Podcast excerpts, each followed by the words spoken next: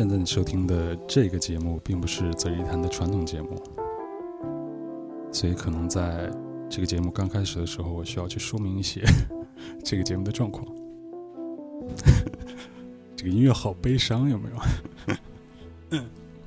呃，是这样，大家也知道，可能跟我们上次更新到现在会有蛮长的一段时间，然后 again 会有很多。生活上、工作上需要处理的问题啦，等等的，以及我和另一位主播 JT 同学啦，以及一些其他的可能未来会一起录节目的一些新的主播之间，暂时在这段时间里，大家还有一些各自生活轨迹上的问题。But anyway，很长一段时间我也一直在想，其实最开始要做这个节目，也是我的一个自我消解，或者说是能去。很微小的去实施一些想法的一件事情吧，所以在之前像我们两个主播之间会比较难碰到一块的时候，我曾经想了蛮久，想做一些就说一个人去录制的一些节目的内容。那么一个人的话，可能除了说单口相声之外，比较适合这个形式的是去读一些东西，所以之前也想过录一些读书的节目，but。读书的节目，它会有一个这个问题，呃，一方面是我自己的时间也会不是很可控，所以去读一些比较重度或者比较长的书呢，又免不了会烂尾。另一方面，就是在于这种创作内容上的一个强迫症，可能因为时间、生活、工作的原因。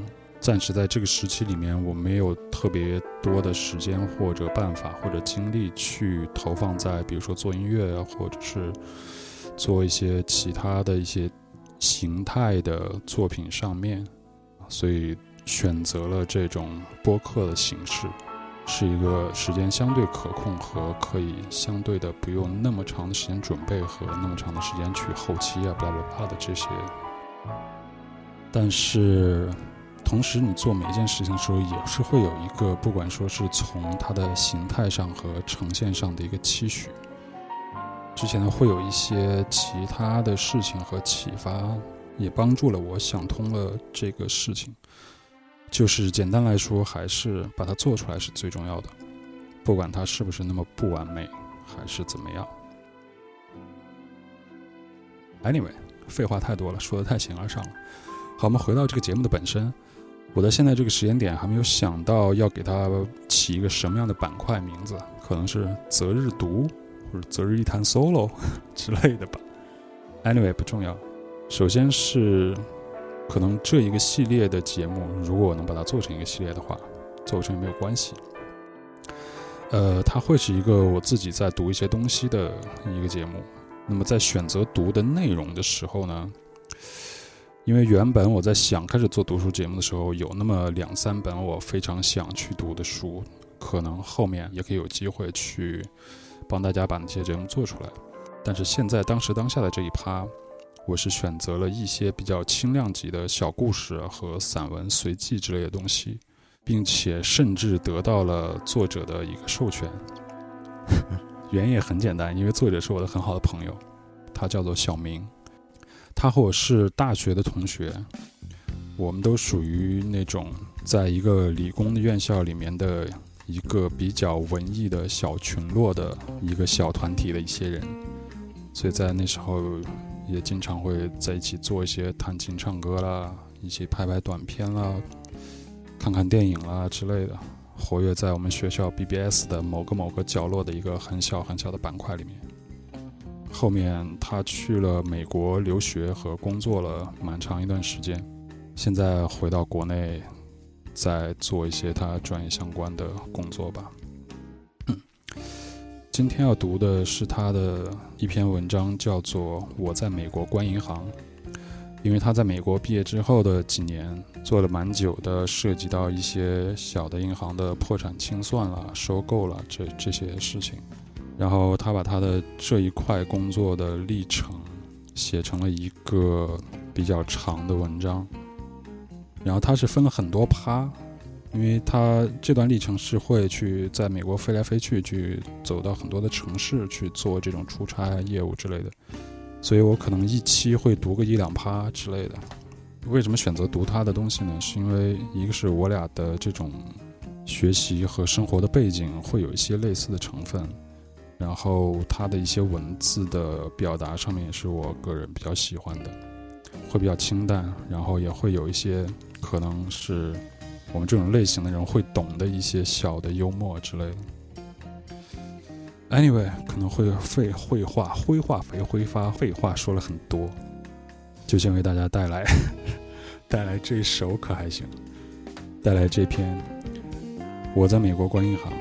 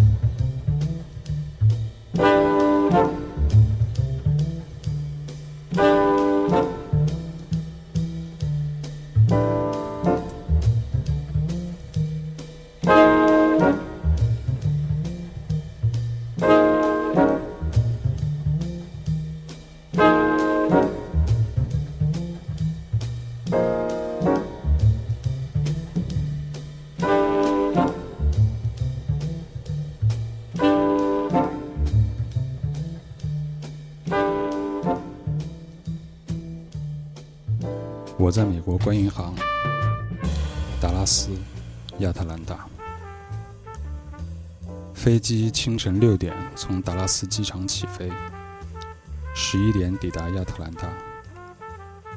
下飞机之后，我乘轻轨到租车中心，等待我的是一辆白色福特 Flex 型越野车。手忙脚乱找了半天路，终于沿着二十号洲际公路。一路向西驶去。这辆 Flex 车身巨大，好像是给皮卡的车斗加了个盖子。车窗外是望不透的密林，隐约可以看见闪出一角的村落。除了路上的车，见不到人迹。下午一时，我来到公路边某小镇的一间旅馆。走进门，问前台的黑人大婶：“下午要召开的 ACT 公司会议在哪间屋子？”他指给我会议室的位置，却发现门锁上了。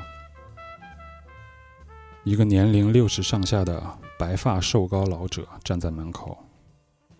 我跟他打招呼：“你是来参加那个公司的会议的吗？”他点头，露出洁白的牙齿。我也会心一笑。我们走到另一间会议室里，他问我有没有吃午饭，竟然来的这么早。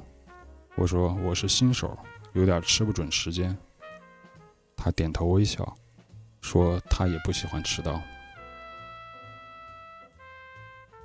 过了一会儿，几位胖乎乎的大婶走进来，跟老者打招呼，然后把门打开。十几只大硬壳箱子在角落里慢慢的等着我。一转眼，人们陆陆续续的走进来。我出去接了个电话，发现这家小旅馆周围已经停满了车。不断开过来的车子上走下一个个风尘仆仆的人，都穿着休闲的便装，但拎的是可以拖拉的公文箱子。两点整，会议开始。那个跟我打招呼的白头发老者出现在会议室正前方。他又是露齿一笑，然后问所有人：“有没有不该来这儿却来了的呢？”他等我们笑着，顿了一顿，又问：“有没有新闻界的朋友呢？”所有人当然都知道他们此行的目的。老者说：“刚才有人看见酒吧前台写的会议提示，就跟他说：‘哦，我知道这家 ACT 公司。’”你们不就是那个什么铁路公司吗？大家哄堂大笑。会议结束后，那十几个还没有打开过的大箱子就被运送上车。我的大白 Flex 车上也装了几个。一个光头黑人男子是大家的中心，他话语幽默风趣，台风稳健，口若悬河。二零一零年三月二十六号下午六点，佐治亚州首府亚特兰大西部密林深处一个小城镇卡罗顿，有一家存款规模不到两亿美元的叫做 Macintosh 的银行外，来了数名全副武装的州警，两个站在门口检查证件，两个站在二楼 CEO 的办公室门口，里面正在召开会议。电视台的记者只能站在大门外，面对他们的正是那个光头黑人男子。他穿着咖啡色的西装，打着红色的领带，滔滔不绝。六点过五分的时候，一辆白色丰田汽车载着三个黑人匆忙赶来。他们想在 ATM 上取款，但为时已晚，因为就在下午六点，这家银行所有的业务全部终止。从那一刻起，他被以白头发老者为首的联邦存款保险公司 （FDIC） 的执行队伍接管。次日零时，我走出这家银行漂亮的三层小楼，回到酒店。工作刚刚开始。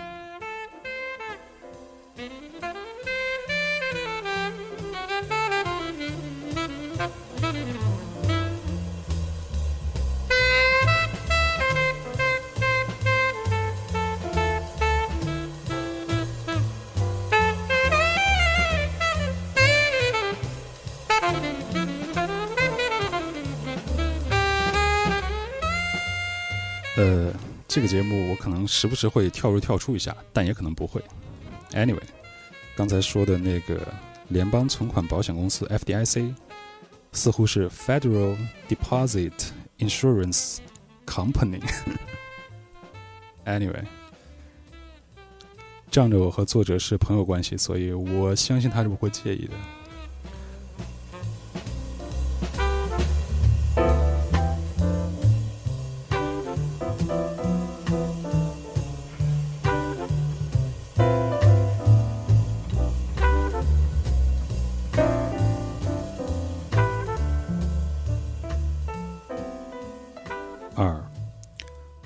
洛杉矶、达拉斯。要说清楚原委，日程表需要往回拨二十天。那正是个周五下午，我百无聊赖地坐在洛杉矶办公室。作为一名会计师事务所内部审计师，我已经两个多月没有接手正经的审计工作了。洛杉矶人给坐在办公室等活干的状态起了个销魂的名字，在沙滩。On the beach。直到周五，我的计划表里此后几个月都还是空白，沙滩生活还将继续下去。我已经开始盘算辞职回国。一个电话打扰了沙滩上这个恍惚的人。对方是公司一位级别非常高的合伙人，她是女，她 by the way。她问我愿不愿意下周去达拉斯出差。一个保密项目，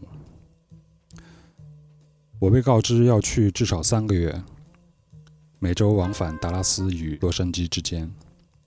但去那儿做什么，他不肯告诉我。你答应之后，自然会有人告诉你这方面的信息。他的口气根本不容我商量，而且似乎早已听出我犹豫甚至想偷懒的心思。我看到你计划表都空的。现在你大概需要一些有效的工作时间吧，所以这是个好机会。我被他击中了，好吧。我以最快的速度订了去达拉斯的机票，但直到我飞抵达拉斯，我都不知道我来这儿到底要做什么。我只知道周一早上要去市中心联邦存款保险公司大厦三十六层报道。临行前，我谷歌了所谓联邦存款保险公司 （FDIC），才知道他们是独立的联邦执法机构。作为三十年代大萧条的产物，为全美银行里每一笔存款提供保险。他实时监控银行的经营稳定性，在银行无法周转时接管倒闭机构。在次贷危机掀起银行倒闭潮里，他就是美国政府的救火队。那么我就要成为一名救火队员喽。在进入项目的头两周，我被分配到存款组。我们新加盟的救火队员接受培训，同时等待联邦政府的安全审查结果。我们需要填写大量表格，包括保密协议以及个人详细信息。因为是外国籍，我必须罗列在美期间的所有活动情况。据说会有人专门去一一核对。培训的内容以数据库为主。兼有各种银行存款产品知识。存款组的工作就是要把银行所有存款信息整理清楚，制作出来各种用途的表格，移交给 FDIC。存款组的人占据了半个楼层，六十多名来自公司在全美各个办公室的年轻人坐在这里，紧张地盯着电脑屏幕。在这层楼的另一半，贷款组。还有八十多个人坐在那里，仅仅我所在的会计事务所就有二百多人在这里为联邦政府工作。此时我的心情极为忐忑，看着这个项目里忙碌的人们，他能否挽救我在公司的工作尚属未知。眼下要做的事情，我能否承担起来，也不得而知。其他几位新人也是同样的感受，他们都是在最后一分钟接到通知，也没有人告诉他们要待多久，大家都没有类似的工作经历。在这九个人里，我年纪排第二。第三周，我被调到科技组，这个组没有人驻守达拉斯，大家都在破产银行就地工作。直到周三，我才等来一个大胡子年轻人，他只有二十一岁，为培训我，专门从佛罗里达飞过来。他用了半天时间跟我描绘迈阿密海滩的美妙场景，然后他告诉我，这份工作比存款组还要辛苦，要在那儿待至少五天，每天工作十四小时以上，为所有 FDIC 接管人员提供信息技术支持。早上最早到，晚上最晚走，半夜时常加班，还要对所有设备负责。但是你能攒很多酒店积分以及航空里程，当然还有不错的伙食补助。他朝我用力的笑了一下。这基本上就是我到卡罗顿之前知道的全部。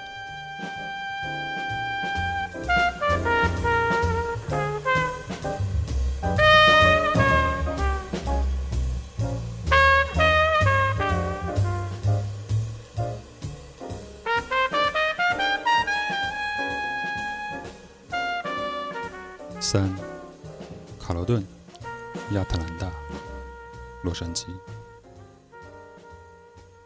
在卡罗顿，我面对的是一些从未接触过的东西。虽然本科在国内学通信，但所学皆为皮毛，并无多少动手能力。而在这里，首先要面对的是如何把大箱子里塞满的各种设备拿出来，从头组建一套无线局域网。幸好 FDIC 从波士顿派来了一名经验丰富的老工程师，带着我们爬上爬下，在周六零时之前完成了网络搭建。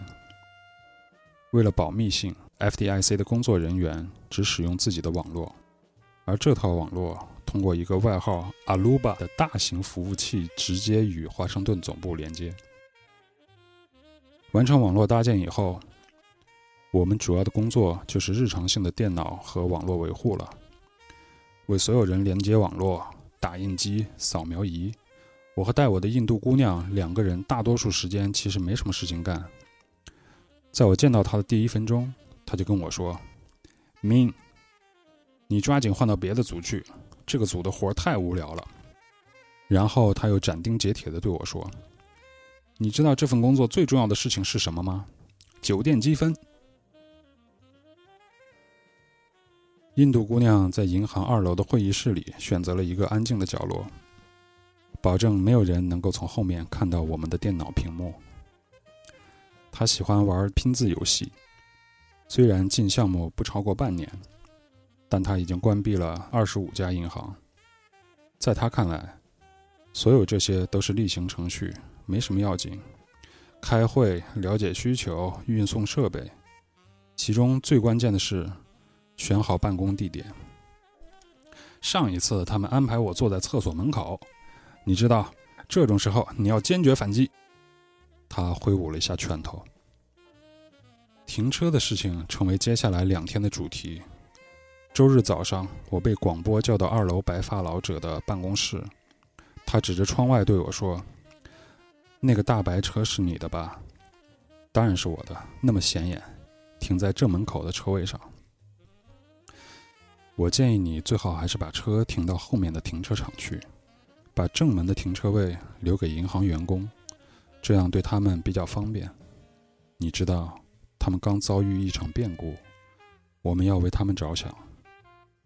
白发老者的语气平缓而低沉，他还朝我微笑。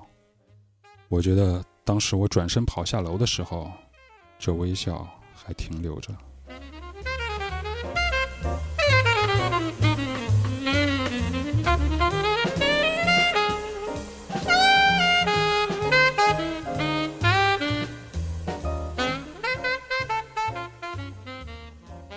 周一，我们集体遇到了停车危机。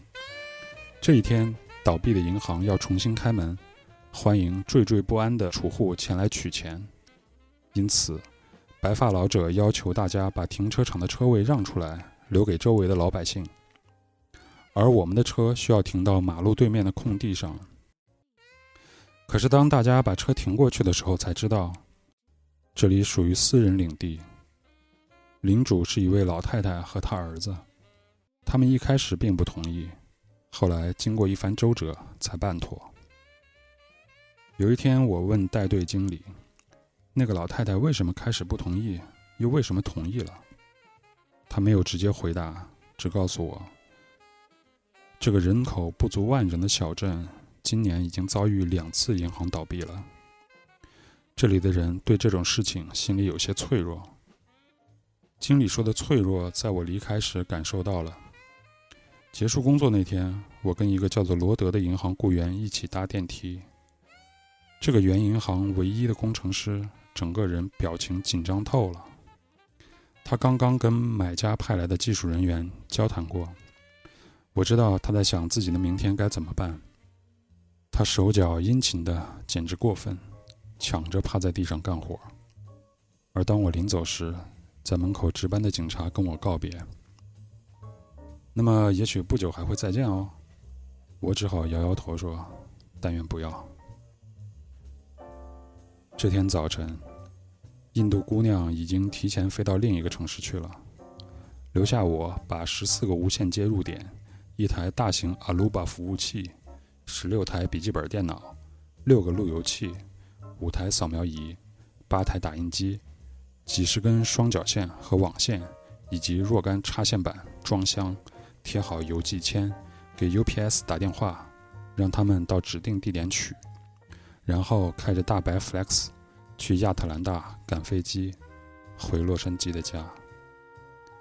走之前还跟留在那儿做调查和财产评估的两个老头子核对了一些事情。